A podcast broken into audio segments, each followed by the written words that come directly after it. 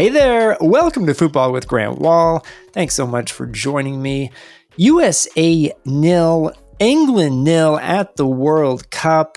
England has still never beaten the United States in the history of the World Cup, men's or women's. And we're going to talk about it with Chris Whittingham here in one second. Before we get going, you can subscribe to my writing site at grantwahl.com. I'm in Qatar doing daily coverage of World Cup 2022. That's grantwahl.com. Let's bring in Chris. How are you, my friend?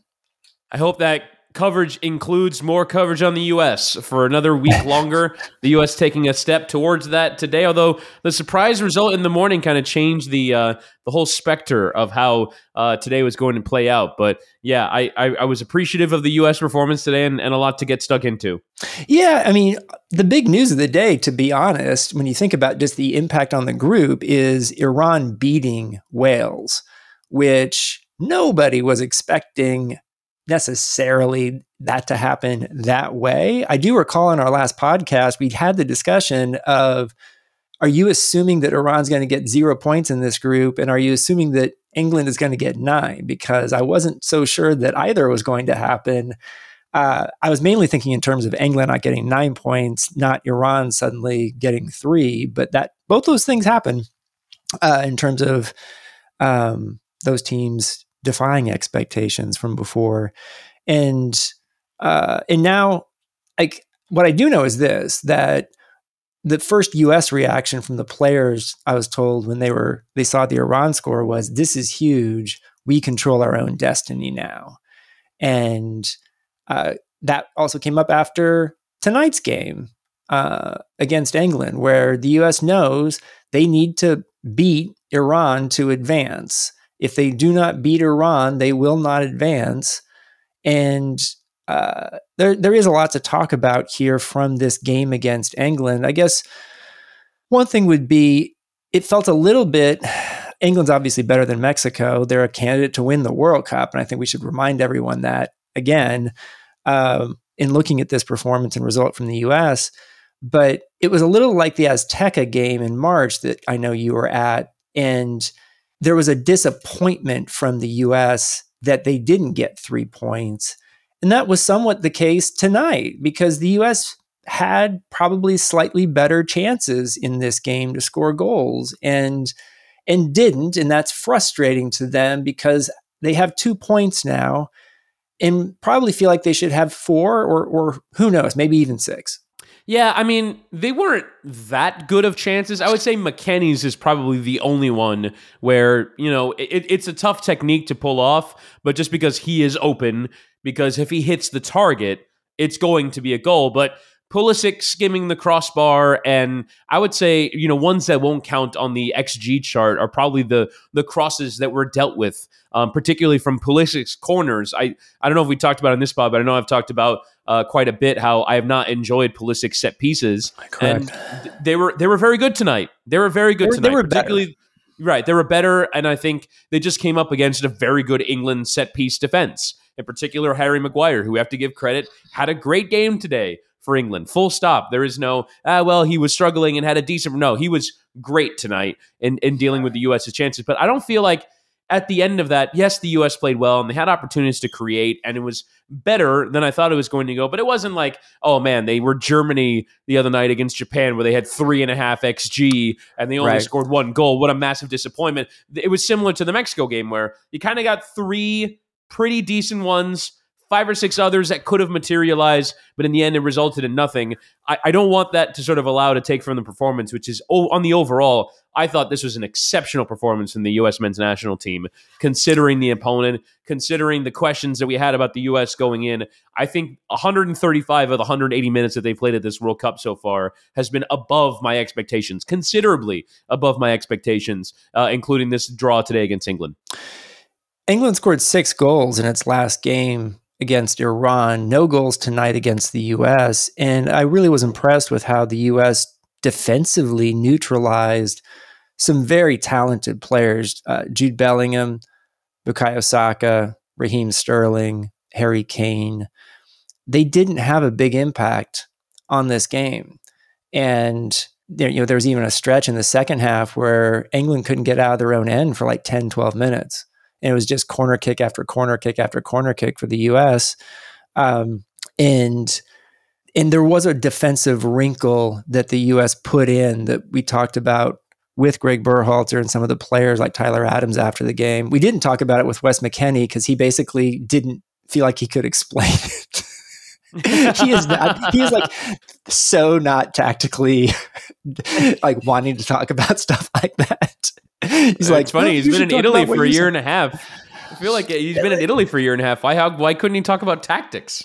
The Wes and Italy, I don't know if they're a great match, to be honest. But um, in any case, uh, basically it came down to a 4-4-2 that the U.S. was in defensively, and they asked Christian Pulisic to defend quite a bit more than he usually does uh, as a wide player in that four. And then Haji Wright and Tim Weah were up top and were asked to do a lot of defending as well. So um, there was that wrinkle which seemed to to neutralize uh, England a fair amount, or at least more than most people would have expected.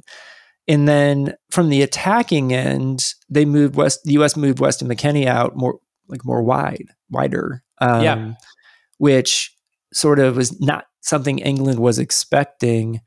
And basically, the way Greg Berhalter explained it was uh, essentially had to f- force Luke Shaw to make a decision. Who do I want to defend? Do I want to defend Tim Weah? Do I want to defend Dest as he's going up? Do I want to potentially have to defend Weston McKennie? And that sort of overload caught England off guard.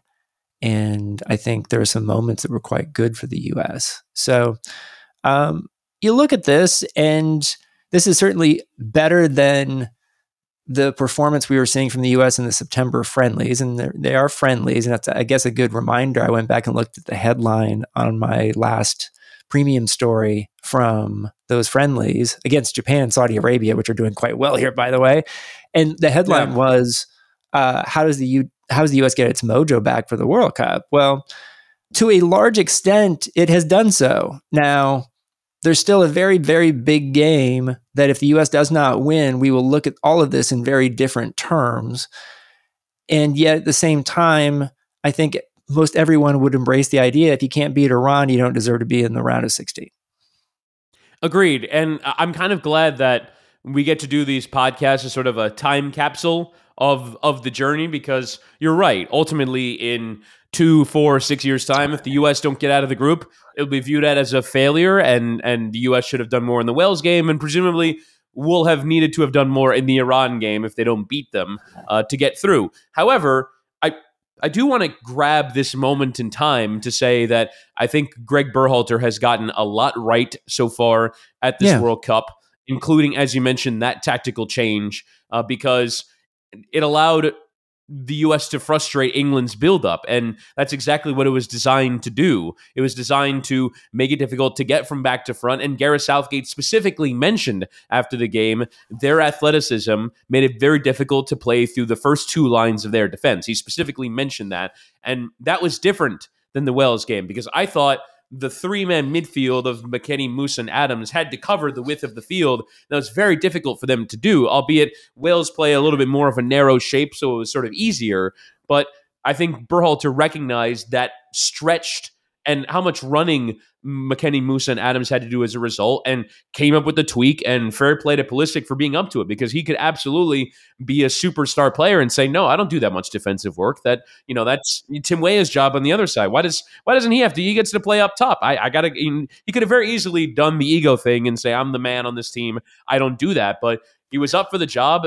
To be fair, Weah did his fair bit of defending as well. But I think Berhalter did so much right in this game to negate England. And I think p- part of the project of Greg Ber- Berhalter, but also the project of talent development within U.S. soccer is okay, we build a structure for the team to defend.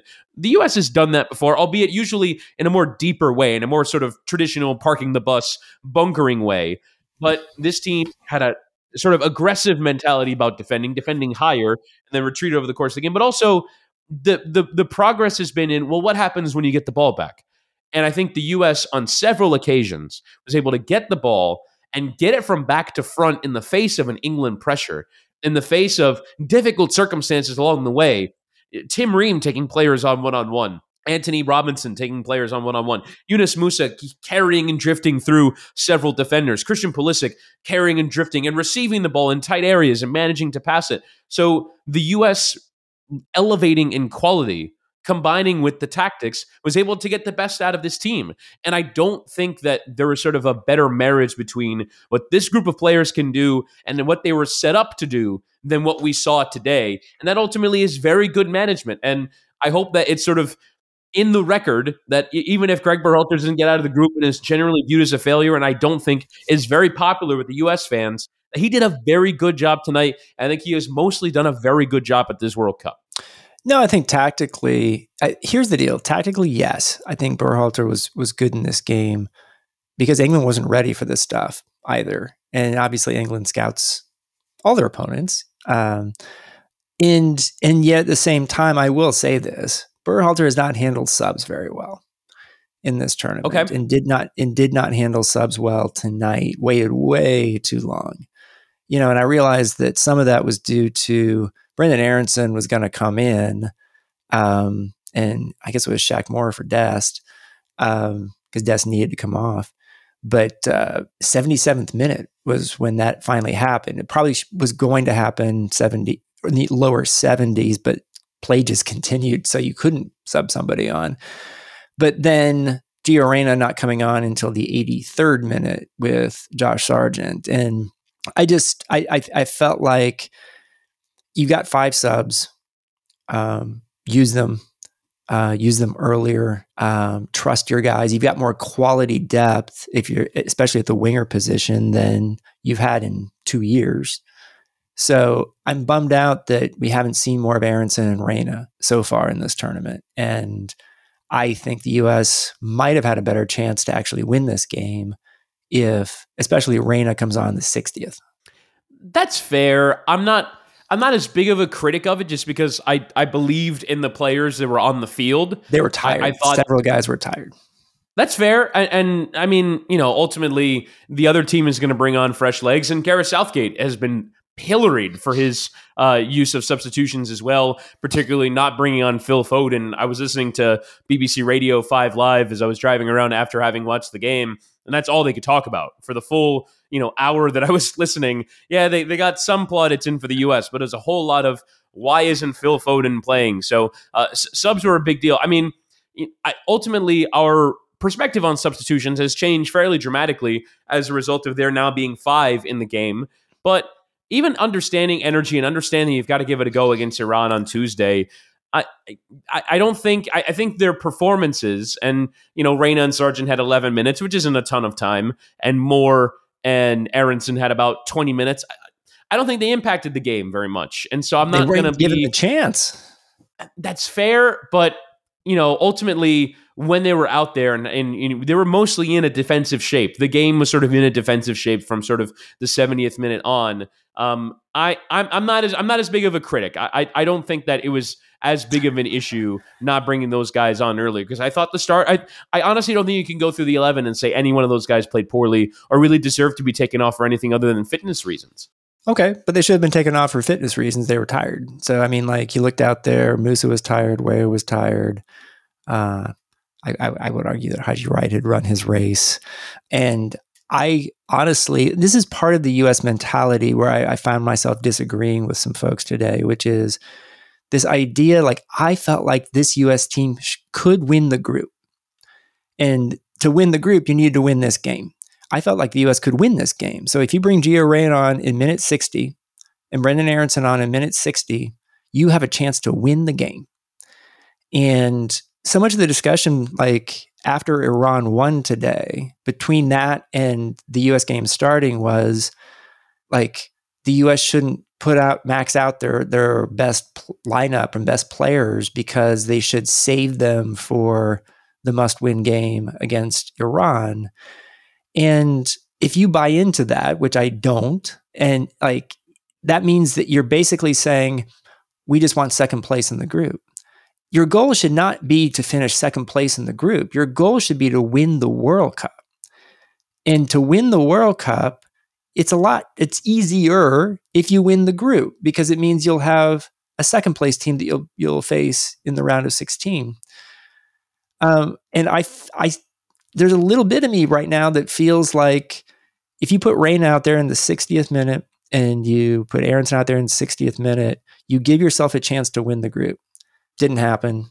And there is a part of me that's frustrated about that. It's, I don't know. Maybe am I am I being naive? Am I am I over overestimating that uh, this U.S. team by saying I think they could have won the group potentially? No, no, not at all. Especially on, on today's evidence, I think on today's evidence, you certainly would would give the U.S. a chance to to to win this group, and they still they can. By very the way. easily.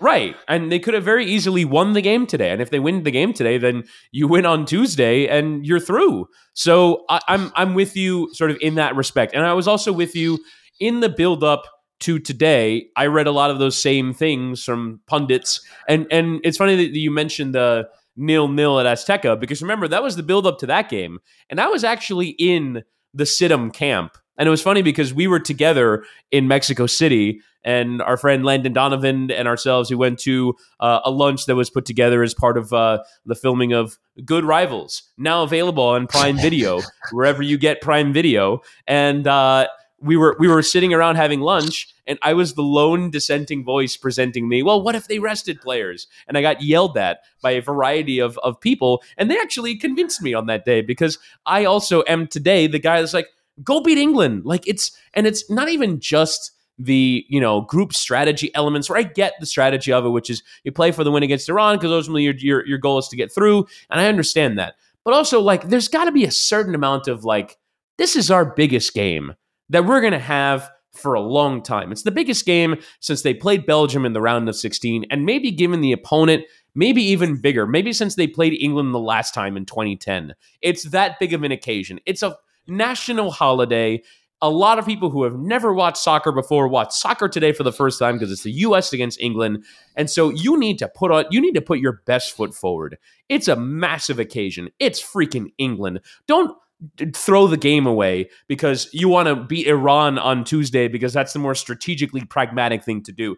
I completely dismiss that notion. However, I, I, also disagree with what you're saying, which is that, you know, Reyna and bringing on Sargent or bringing on a replacement for Weah or McKennie or whomever is the only way to prove that you're serious about winning. I, I also think that you can say by keeping the players on the pitch, I'm serious about winning because I think those are the players. And, and you can quibble with the logic, but I don't necessarily think that Greg Berhalter wasn't trying to win the game by keeping those players on. I think he'd argue that I was trying to win the game because those 11 players gave me the best chance, even given their physical condition. Albeit you are more of, an, of in a position of authority to speak on that because I was in the stadium. I couldn't really see the sort of off ball of how players looked tired in certain moments. Yeah, McKennie Musah tired, Weah tired.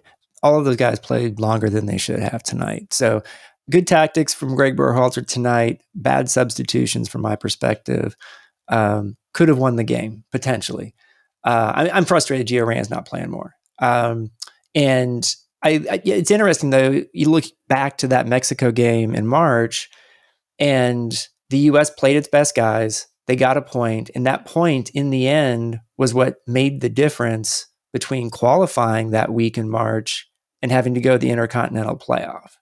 So Greg Berhalter got it right in that occasion, and I, I, just don't understand this sort of overthinking stuff when it comes to don't play your best lineup at a World Cup against England in front of the biggest television audience that the US has probably had in a really long time. Can I ask you a question though? What's your best theory on Reyna only having played seven minutes plus stoppage time of this World Cup so far? You know, same thing you always say. Remember what Landon would say? R.I.P. Landon Walwitty. Uh, that um, thanks, Fox. Uh, that um, I, I, we don't have all the context. That was his. We don't have all the phrase. context. We don't have all the context of what's happening in training. We get 15 minutes. The media at the start of training when they're not even doing anything real, and so you don't know. And like so, the point I make, and I've written this, is you know Greg Berhalter has known Gio Reyna since he was a baby. Their families are like extremely close. So he doesn't have it out for Gio Reyna. Like there, like if anything, there would be probably people thinking uh, they're too close. You know what I'm saying? So like, there's no way that there's an issue with that. And there there's something that just hasn't been totally explained because Greg Berhalter is basically, when asked about it, said coach's decision. you know? Yeah. And so we're, we're lacking information here. But Rand did come on tonight, short amount of time, hard to get much to say out of it, but he wasn't limping or anything yeah. like that. So I don't think you're giving him nearly enough time to make an impact.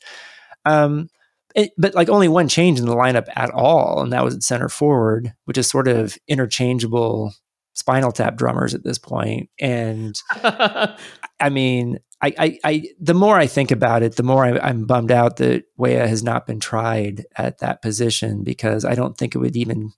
I think it would be pretty seamless, actually. And I am, I am in the camp of try to get as many of your best guys on the field as possible because you know who they are. In the center forward position, that's not the people you've had there are not the best players on the field. The one thing that I almost worry for, though, is that the position has been such a black hole for this team that if they put Tim Weah there, he'd get sucked into the black hole and he would then become ineffective. by association. Right. right. No, it's just, I, I, I, don't think that this system functions well for its strikers for whatever reason. And it's funny because we've talked about this before. Greg Berhalter's Columbus crew was incredibly effective for strikers. And so yeah. I'm surprised that this national team just cannot get the best out of those guys. I don't even think it's necessarily their fault. I thought Wright you know, whatever positives you want to take. I thought he did a fair bit of dirty work. Yeah. I thought he was making decent runs in the penalty area to try and get on the right end of crosses. It's a difficult team to get on the right end of crosses against because Stones and Maguire are a very good central defensive duo, or at least they were on this night. And so I, I, think Wright was fine. Um, I, I, heard as well. Uh, you you mentioned want, wanting to get Brenden Aaronson on the field more. Uh, I, on, on, the aforementioned BBC coverage I was listening to, Rory Smith came on and said he thinks that Brenden Aaronson should come on and play false nine. Uh, either way, it's sort of a be creative about your number nine position because, like you said, they are probably somewhere in the teens to 20s on best players on your roster. And so why not get a Reyna or an Aaronson on just so you can have them on the field? I'm sort of more of the mind of national teams still have to be teams, even if they are, uh, you know, essentially a collection of your best players, no matter their position. But I, it's such a frustration point to see the U.S. be unable to get a striker involved or have them even really be a threat because the threat to me today going forward was Pulisic. And then uh, also uh, you know Weah to a to a lesser extent. But um, I it's kind of sad to watch game after game where the U.S. and I think by the way I think this fate would have befallen Pepi. It would have befallen Brandon Vazquez. It would have befallen Jordan Pefok. Whoever plays in this system, would, I don't think would have be, we, we, we wouldn't have come away gone, oh wow, Brandon Vazquez changed everything. I think he also would have fallen into the black hole as well. Just as we wrap up here, I would say I would remind people the US needs a win in the World Cup against Iran, which also is going to be hyped for this game in the chance to advance in the World Cup. They've never advanced from a, the group stage of the World Cup. They've just had this hugely emotional win against Wales. They've got a lot of fans here. Um, I got a message from my buddies that I made at uh, from Tehran uh, in our compound here of townhouses. They already flew back to Tehran, but they they messaged me on Instagram and they're fired up for the game, and um, we're gonna keep in touch. But um, you know, like so there's there's a lot at stake here. It's so much history, including soccer history, between these two countries. So there's going to be a huge amount of hype in the coming days ahead of USA Iran. Um, giant game. And I just want to remind people how hard it is to win games at the World Cup in the history of the US men's national team. It just hasn't happened very often. I mentioned this after the Wales game, just as a point, like this was a that was a winnable game. Um, and so the US has won games at, at the World Cup, one in 2014, one in 2010, none in 2006, two in 2002, none in 98, one in 94, none in 90. That's not a lot. And um, so you get these opportunities very, very rarely. I will say this I feel like this US team is ready to take advantage of the opportunity. Yeah, I, I think uh, you sort of sense that mentality about them that being said, the thing that I sort of fear is that the U.S. doesn't really have a route. Um, that's an obvious one to multiple goals in this game. I think this is going to be a razor thin margin game. Uh, we haven't really seen. I mean, we saw the U.S. score a bunch of goals against Panama uh, in their in their penultimate World Cup qualifier, but we haven't really seen them have breakout performances against top level opposition where they're hitting for three or four, right? And Iran, I think, you know, you basically say go get a nil nil draw and you get through that's the path that Carlos Queiroz is going to choose because that's yeah. the Iran manager, uh, and, and and that's the way that he sort of wants to approach it. So the U.S. I think is going to want to get a goal early in that game. You don't want to be into it, and, and you sort of wonder: is this 2010 where you know you get you wait until the very last moment, or is it 98 where Iran ends you and and sort of leaves he sends you home without a win and feeling a little embarrassed as to how that went, and that you know, is sort of the the fear that the U.S. step onto the field with. I don't know if they carry that, um, but you know, they haven't. They, they didn't go to the last World Cup. They're here in 22. And if I said to you at the beginning of this, it comes down to can you beat Iran? Um, I think we would take that. I think neutrals would probably, or not neutrals, but I guess the casuals would say, well, you, they must, they have to, they have to beat Iran. Iran. The U.S. is going to make the, the World Cup knockout round because of Iran. Um, underestimate them at your peril, though, because they were dreadful in the first game. They were much better today. They were the better team against Wales, who admittedly were bad.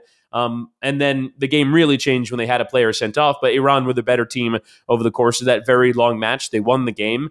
Um, but this is the job that faces the U.S. It's it's never going to be easy, like you said. Winning games at the World Cup is hard, but the U.S can do this. They are favored to do so, courtesy of our friends at DraftKings Sportsbook, and I cannot wait uh, to to watch this game. It's going to be nerve wracking. However, I think the U.S. is going to be able to get over the line, and I think they'll make the knockout stages of the World Cup. I think so too, and I also think any of those teams in Group A is beatable in the round of 16. I don't want to get ahead of ourselves, but Netherlands has been sort of disappointing, actually, to me. Yeah. Equ- actually, Ecuador has been better than I Ecuador's pro- Ecuador's a team you probably want to face the least of that group, honestly. You know, so very inter- interesting one there. Thank you, Chris. Can I ask one question before we sign off? Yeah. Who is the one U.S. player you most enjoyed watching today? Um, it, I, I, I, Tyler Adams is in the form of his life. Yeah. Um, he just he does so many things well. Yeah, uh, and I, I honestly I, I wanted that answer because I didn't want to sign off from this podcast without having given a little bit more credit to Tyler Adams because he was great. I also want to give shout outs to the, the the, the two central defenders, Walker Zimmerman and Tim Ream, did the hell out of their jobs. Yeah.